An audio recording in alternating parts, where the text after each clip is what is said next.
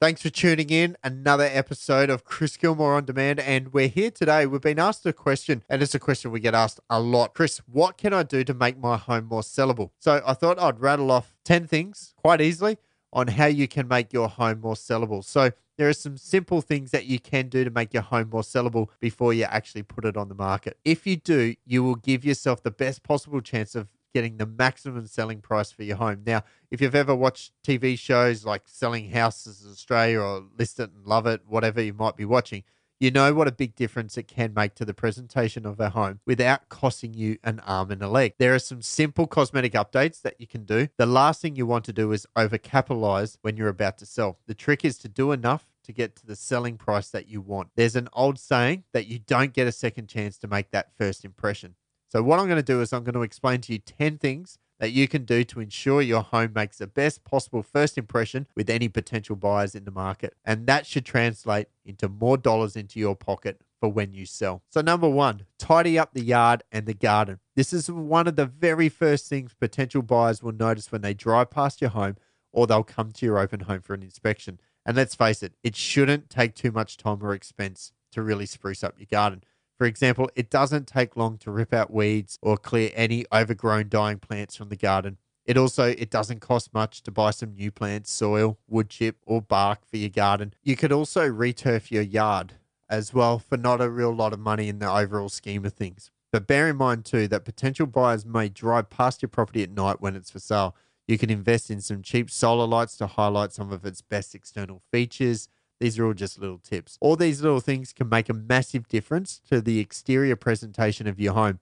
It's known as improving your street appeal. And if you have some budget, consider getting the basic landscapings done by a professional. Number two, get those odd jobs you've been putting off. If you have some basic home handyman skills, fix any little things that you've been putting off doing. For an example, any damaged internal doors or roof tiles should be replaced, along with any rotting wood, broken floorboards, or out of date uh, light fittings, and also fix any leaking taps.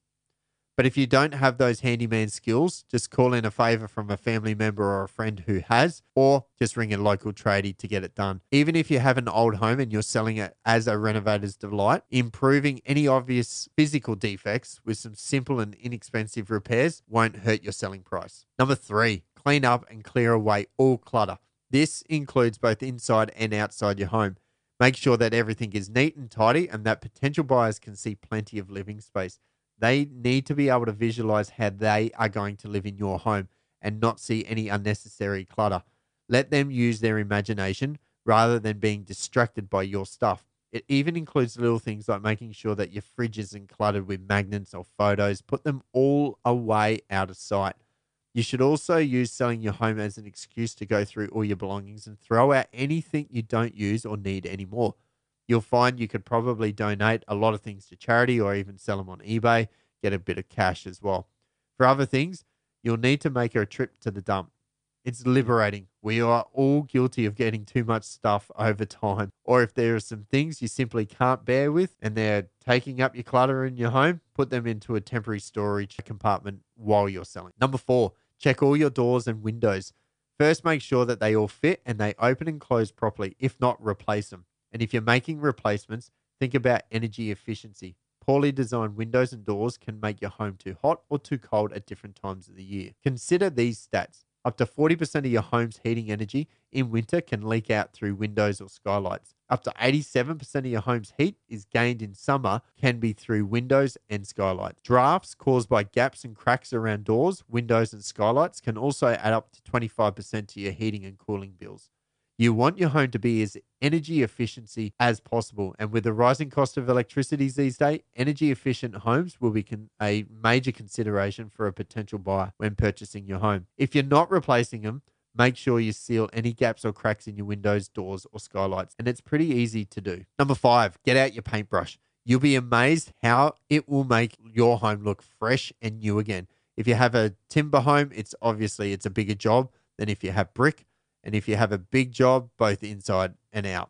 But either way, it will be totally worth it. A word of warning though, make sure that you get some advice on color schemes. For example, light colors are generally preferred for indoor areas because they make the home look more spacious. Stick to neutral colors too.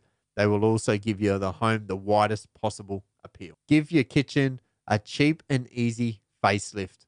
A kitchen is often the hub of a family home, and it's also one of the most important places where most females actually look for when purchasing. It not only needs to look inviting as well, but it needs to be functional. It's arguably the most important room in your home, and it can go a long way towards you getting a maximum sale price. A fairly minor makeover to your bench tops, cupboards, taps, and even door handles can make your kitchen look brand new and modern. Number seven, make sure your bathroom is clean. If you have an old bathroom, that's not necessarily a deal breaker, but a dirty bathroom will almost certainly turn off any prospective buyer for your home. Do any minor repairs that you can to your bathroom, but your number one priority should be make sure everything is clean. And that's just usually just a little bit of elbow grease. If you do have some budget to play with, consider replacing the toilet and the basin. It's relatively cheap to do, uh, and it will just give your bathroom a complete added lift. So every little bit actually does help. Number eight, this one is actually a really good tip. Make sure that your home is livable straight away. So what I mean by that is ideally you want to attract the maximum amount of number of potential buyers for your home that will get you the maximum sale price. And one group that you can attract is potential first home buyers. You'll normally have a better chance of attracting these buyers if you make your home as ready to move in as possible. What I mean, in other words, the buyer won't need to do any major renovations or repairs. If they do, it's likely that they'll factor that cost into their offer and you won't get the maximum sale price for your home.